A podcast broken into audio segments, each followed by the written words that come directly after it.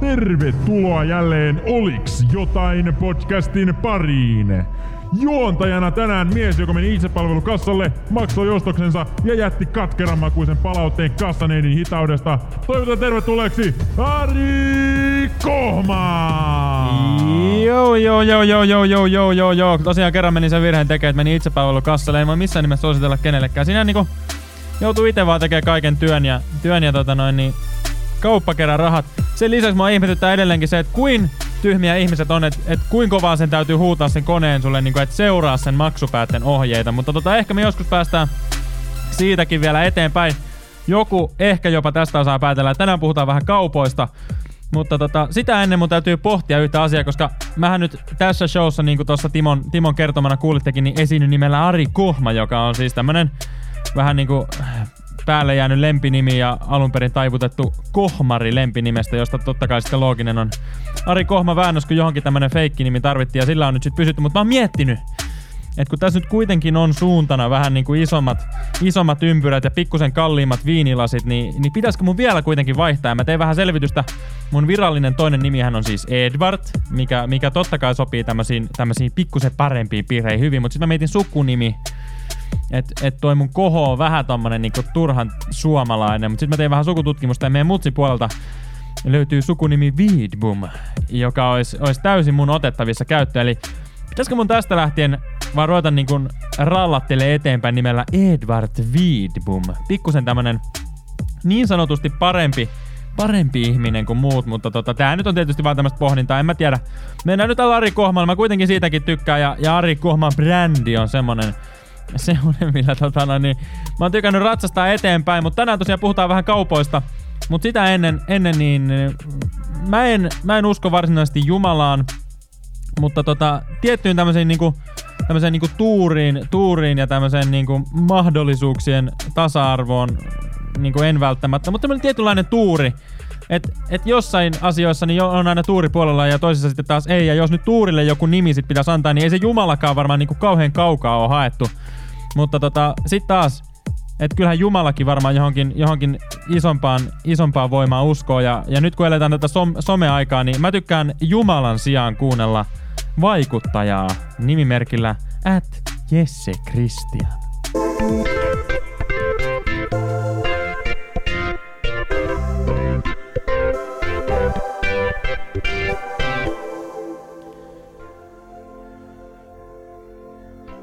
Paljon on kyselty elämän valinnoista, ruokavaliosta, arjen pienistä hetkistä. Ari Kohma Official kysyit, valitako epäterveellinen kanansiipiateria vai mennäkö salaatilla? Hyvä kysymys. Alati Pyhä Jumala totta kai ottaisi kanasalaatin terveellisellä oliiviöljykastikevaihtoehdolla, mutta minä en ole alati pyhä. Minä olen nähnyt pimeän puolen. Ennen kuin mulla oli tää sixpacki, mulla oli kädessä 10 säkki. Mä tiedän, että hyvät valinnat eivät aina korreloi hyviksi lopputuloksiksi. Sä otat nyt salaatin ja saatat tukehtua kurkunpalaan. Se ois huonoa tuuria. Toisaalta kanansiivetkin voi jäädä raaks, salmonella, tuskainen, kivulias ja äkillinen kuolema perheen kesäjuhlissa. Ikävä tapa lähteä. Sä oot se, joka tekee valinnan. Ja jos saan tähän loppuun lukea vielä seuratusta katkelman Kardashianin evankeliumi, postaus 78, kuvatekstiversio 3.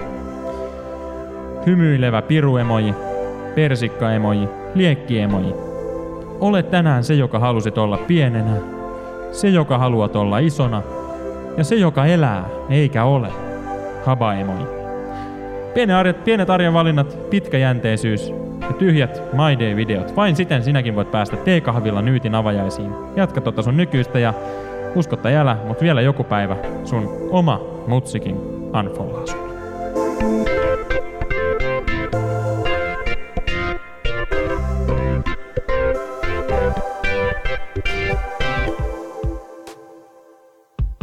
Digiluu, digilei, ala chicha po mei. Arska, oliks jotain? Siitä nopeat kommentit vaikuttajalta, Jesse Christian. Mä en tiedä onko jengi ottanut jo Jesse Christianin seurantaa, mutta mä lämpimästi suosittelen Jesse Christianilta hyvät neuvot siitä, millaisia elämänvalintoja kannattaa tehdä vai kannattaako niitä sitten loppujen lopuksi tehdä ollenkaan. Mutta mä rupesin tässä nyt miettimään, jos mennään tähän päiväaiheeseen. Eli mulla on tämmönen tavallaan niinku viharakkaussuhde mun lähikauppaan.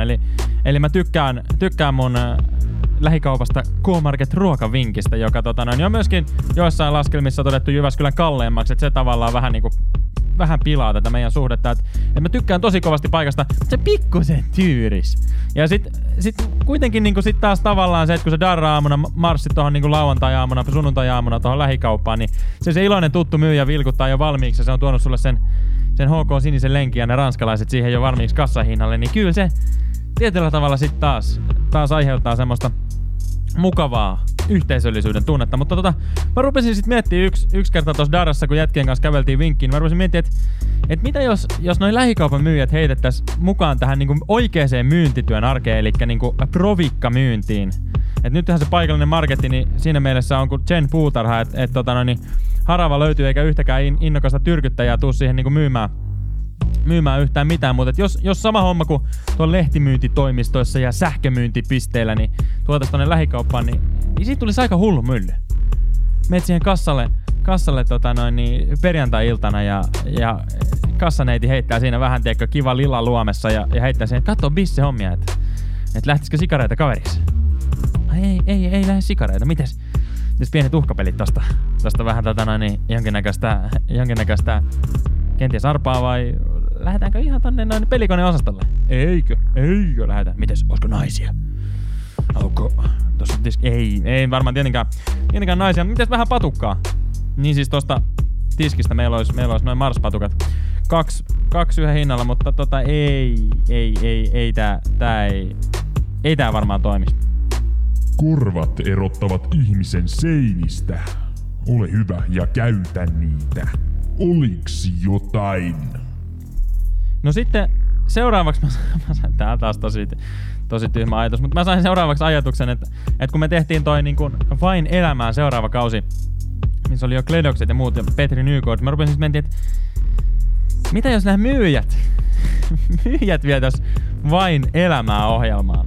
Että siellä olisi lehtimyyjä ja olisi autokauppias ja olisi pölymurikauppias ja olisi seksiliikkeen tämmönen kassaneiti ja ehkä joku rollaattorikauppias. Oisko siellä... No, siellä voisi olla joku kauppakeskuksen, tietsä, pomo. Ja sit ne vietäis sinne Vain elämää ja ne istuttais siihen pöytään. Ja siitä sitten autokauppias aloittais, että mä ajattelin tänään niin versioida ton lehtimyyjän. No, mutta tähän tulee kuitenkin toi kaulakoru kaupan päälle ja tämähän oli sitten niin kestotilaus. Niin mä ajattelin tän close-aksen versioida nyt tohon leasing-auton myyntitilanteeseen ja sitten tähän puolestaan sitten tämmönen saarioisen myyjä tai tämmönen, miksikä näitä sanotaan, saarioisen esittelijä, maistattaja, niin sitten puolestaan niinku, että joo, että mä puolestaan otin sit automyyjä sulta, niin mä otin sulta tän että okei, no saat siihen noi pölykapselit mukaan, jos otat ton roiskeläpän ja sitten vaan samantien kassan kautta eteenpäin ja seuraavaksi siihen sit hyppäs Framille, niin kenties seksiliikkeen myyjä kertoi, että hän on ajatellut, että hän voisi versioida tän, että kierretään ovelta ovelle ja tullaan siihen sitten, että hei, tällaista timua sä et ole nähnyt edes Tepsin maalilla. Taikka sitten seksiliikkeen myyjä saattaisi ihan hyvin ottaa tän rollaattorikauppiaan. Hei, tässä on hyvä ajomukavuus, rullaa vaikka olisi vähän soraa tai pikkukiviäkin reitillä. Hyvän kokoinen, mut kuitenkin mahtuu hei kapeistakin overraoista. Speaking. Et tulisiko tällä kenties kauppaa? En tiedä mitä hän olisi myymässä, mutta näin. No ehkä sit rollaattoreja myyvä Jantusen Rauno voisi versioida ihan vaan oman myynnin edistämiseksi niin nämä Kampin kampituspäivät. Siitä voisi tulla ihan hauskaa. En mä tiedä toimisiko tää konsepti. Tuu heittää mulle jossain viesti, jos sä seuraisit telkkarista myyjien Vain elämäohjelma. Ei se ehkä tääkään. Baby, räjäytä mut tässä. Oliks jotain? Hyvä kysymys. Mitä sä oot, Timo, valmistellut meille seuraavaksi? Oot sä valmistellut meille jonkinnäköisiä uutisia? Mä en tiedä, tiedättekö te, mutta äänimies Timohan on siis vastuussa näistä kiinalaisista uutisista. Ai oot. No pistetään sitten hei kiinalaiset uutiset tuosta pörräämään. Eli kiinalaiset uutiset on siis konsepti, jossa on 4 uutista, 4 vitsiä. Ei muuta kuin menoksi.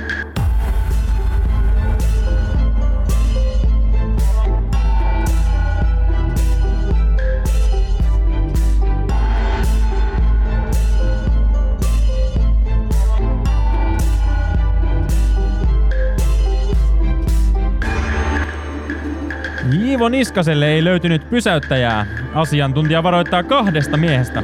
Mä veikkaan, että toinen, kenestä hän varoittaa, niin on ihan oma Iivon suksivoitelija ja toinen kenties sitten arpajaishallinnon pomo. Ne nimittäin pysäyttää tällä hetkellä ihan kaiken. Suomen hanke vähentää raskaiden aseiden ympäristöriskejä. Eli nyt jatkossa, kun räjäyttää sitten pienen kylän, niin ei tarvii sitä Sollin siivousporukkaa lähettää sinne perään, vaan räjähdejäämät maatuu ihan sinne ruumiiden mukaan. Kuvan kaunis Sara Sieppi lomailee Lontoossa. Kävi naattimassa lihaskimppujen esityksestä. Tuli tässä vaan sit mieleen, että olisiko kuitenkin Roope Salmisen pitänyt Saralle niin kukkakimpun sijaan tuoda hääpäiväksi tai vuosipäiväksi lihaskimppu paikallisesta putiikista. Ja viimeisempänä, mutta ei vähäisimpänä, Valtteri Bottas ajaa rallissa kilpaa. Jotenkin mun mielestä olisi ollut loogista, että kun ei aja enää Emiliä, niin olisi nyt ajanut edes autoa.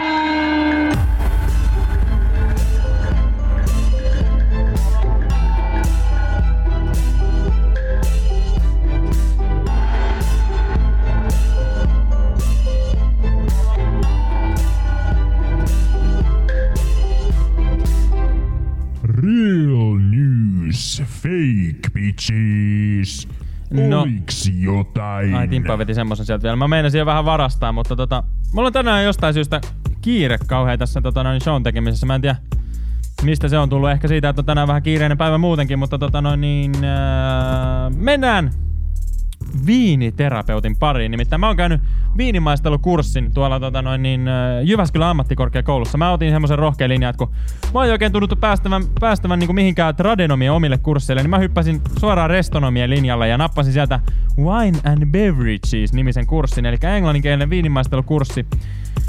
Ja mä opin siellä kaiken näköistä mielenkiintoista ja mä ajattelin nyt hyödyntää tätä mielenkiintoista oppia siinä mielessä, että mä kerron teille nyt 2 viinitilasta. Tää on nimittäin oikeesti aika opettavainen tarina ja kaiken muun hyvän lisäksi, niin tää on vielä totta. Viete, se edosa la episoda. Oliks jotain?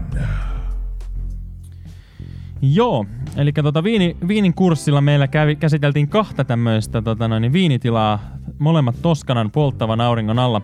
Toinen tila oli nimeltään Chianti ja toinen Brunello di Montalcino. Mä joudun tässä vähän lunttaamaan, nämä nimet on nimittäin pikkusen vaikeita lausaa, mutta joo. Toista tilaa johti herra Chianti ja hän oli perinnyt suvultaan tilan ja hän uskoi vahvasti siihen, että vielä joku päivä hän tekee maailman parhaan pullollisen viiniä. No, Brunello di Montalcinon tilaa puolestaan hallitsi Oxfordin yliopistossa maailmantaloutta opiskellut herra nimeltään Manuela Bassini. Ja hän puolestaan uskoi siihen, että hän tulee vielä joku päivä rakentamaan tuosta Brunello di Montalcinin tilasta maailman eniten viiniä tuottavan tilan. No, tämä Chiantin tila on sitten vuosi vuodelta järjestelmällisesti testannut erilaisia kasvatustapoja, millä he sais rakennettua sitten sen parhaan pullollisen viiniä. Herra Chianti vaihtoi maaperää, jolla viiniköynnökset kasvoivat. Miksi niitä? Onko ne viiniköynnökset? Oh. Niin hän vaihtoi sitä maaperää, erinäköistä kiveä, erinäköistä multaa, erinäköistä soraa heitti sinne väliin, vaihteli veden määrää. Ja jopa käänteli sitä ympäri sitä viinitilaa, niitä puskeja, että mistä kulmasta aurinko paistaisi parhaiten, että mistä saadaan se paras viini. Ja vuosi vuodelta niin hän aina vaan epäonnistui. Ei sillä, että se viini olisi niinku missään nimessä pahaa ollut, mutta se ei vaan ollut maailman parasta. Roskiskamaan niinku tää vaativa ja määrätietoinen Frank Chianti tapas tilallaan täysikuun aikaa huudella. No siellä viereisellä Brunello di Montalcinon tilalla sitten puolestaan niin tapahtuu tasaista kasvua ja 10 vuotta putkeen herra Bassini onnistuu kasvattamaan tuotetun viinin määrää. Mutta ei yltänyt sinne tuottelijämmäksi. Tuli vuosi 2008. Brunello oli maailman 4. eniten viiniä tuottava tila, mutta sinä vuonna sinä kyseisenä vuonna, vuonna 2008, Chiantin tilalta tuli vuoden paras pullollinen viiniä. Paras maailmassa. Herra Chianti juhli kuin viimeistä päivää. Nyt hänen unelmansa toteutui. Oli aika aloittaa lepposat eläkepäivät. No tavoitteensa saavuttamatta jättänyt Bassini sitten totta kai masentui, erosi tilanjohtajan paikalta. Hän johti tosiaan keskilaatuista punaviiniä yli 1 000 000 litraa tuottavaa tilaa. Tila teki lähes 7 miljoonaa euroa voittoa vuosittain. Bassinin palkka lähemmäs 300 000 euroa, mutta hän lähti eläkkeelle masentuneena, koska ei päässyt tavoitteensa. Mutta onneksi hän oli kuitenkin rikas. Chianti tosiaan onnistui tuottamaan tuota maailman parhaaksi valittua viiniä 100 pullollista. Ihan hyvä määrä tommoselle spesiaalitapaukselle. Sitä myytiin 10 000 euron hintaan ja Chiantin tilalle jäi kulujen, kuten esimerkiksi pullotus, pakkaus, toimitus, työntekijöiden palkka sekä sitten tämä 15 vuoden tilan ylläpito ja hoivaaminen, niin näiden kulujen jälkeen niin hänelle jäi käteen 15 euroa. Ja maailman paras viinidiplomi. Ja arvatkaas mitä? Molemmat herrasmiehet lähti viettää eläkepäiviä suupielet mutussa. Isi, mitkä noi on? Ne on Stalinin speedot. Okei. Oliks jotain? Ja ihan oikeesti niille, jotka ei usko, niin käykää vaan googlettamassa. Toi tarina on ihan totta. Toki siinä nyt ehkä vähän värikynä oli. En mä tiedä, huuteliko herra Chianti siellä niin hirveästi täyden kuun aikaa vai mikä oli kuun kierrossa tilanne. Mutta totta se on. Eli 2 tämmöistä tilaa, Chianti ja Brunello di Montalcino siellä Italian Toskanan auringon alla vaikuttivat. Mutta niin viimeiseksi ja vähäisemmäksi osioksi kerron tähän loppuun vielä yhden vitsi. Totta kai oliks jotain podcastin tyyliin, niin meidän täytyy lopettaa vitsillä. Vitsillä sisään, vitsillä ulos.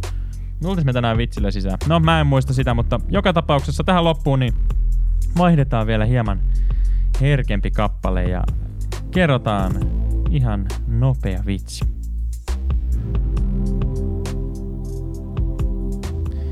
Nimittäin tänään kun on tämmöstä ruokateemaa käsitelty, niin tää vitsi totta kai jatkaa sitä samaa linjaa. Ja myöskin kun otettiin tämmöstä isompaa voimaa tuohon alkuun käsittelyyn, niin tää vitsi käsittelee lähetyssaarnaajaa. Kysymys kuuluukin, että mistä tietää kuinka kauan lähetyssaarnaaja on ollut niin sanotusti kentällä, toimeksiannolla, maailmalla? No, ensimmäisenä vuonna kun hän saa käteensä vesilasin ja löytää sieltä kärpäsen, niin hän heittää koko roskan menemään. Eihän tämmöstä voi juoda. Toisena vuonna, kun hän saa käteensä vesilasin ja löytää sieltä kärpäsen, hän toteaa, että no voi paska. Ja juo sen veden, koska on oppinut, että sitä ei liikaa ole tarjolla. No 3. vuonna lähetyssaarnaaja ja saa jälleen vesilasin käteen ja löytää sieltä kärpäsen ja tokaisee innoissaan, että keittopäivä. Minä olen Ari Kohma, jatkossa myös nimellä Edward Viedboum, voi minua etsiä netin keskustelupalstoilta, mutta tämä jakso oli tässä, jatketaan huomenna. Kiitos ja kuulemiin.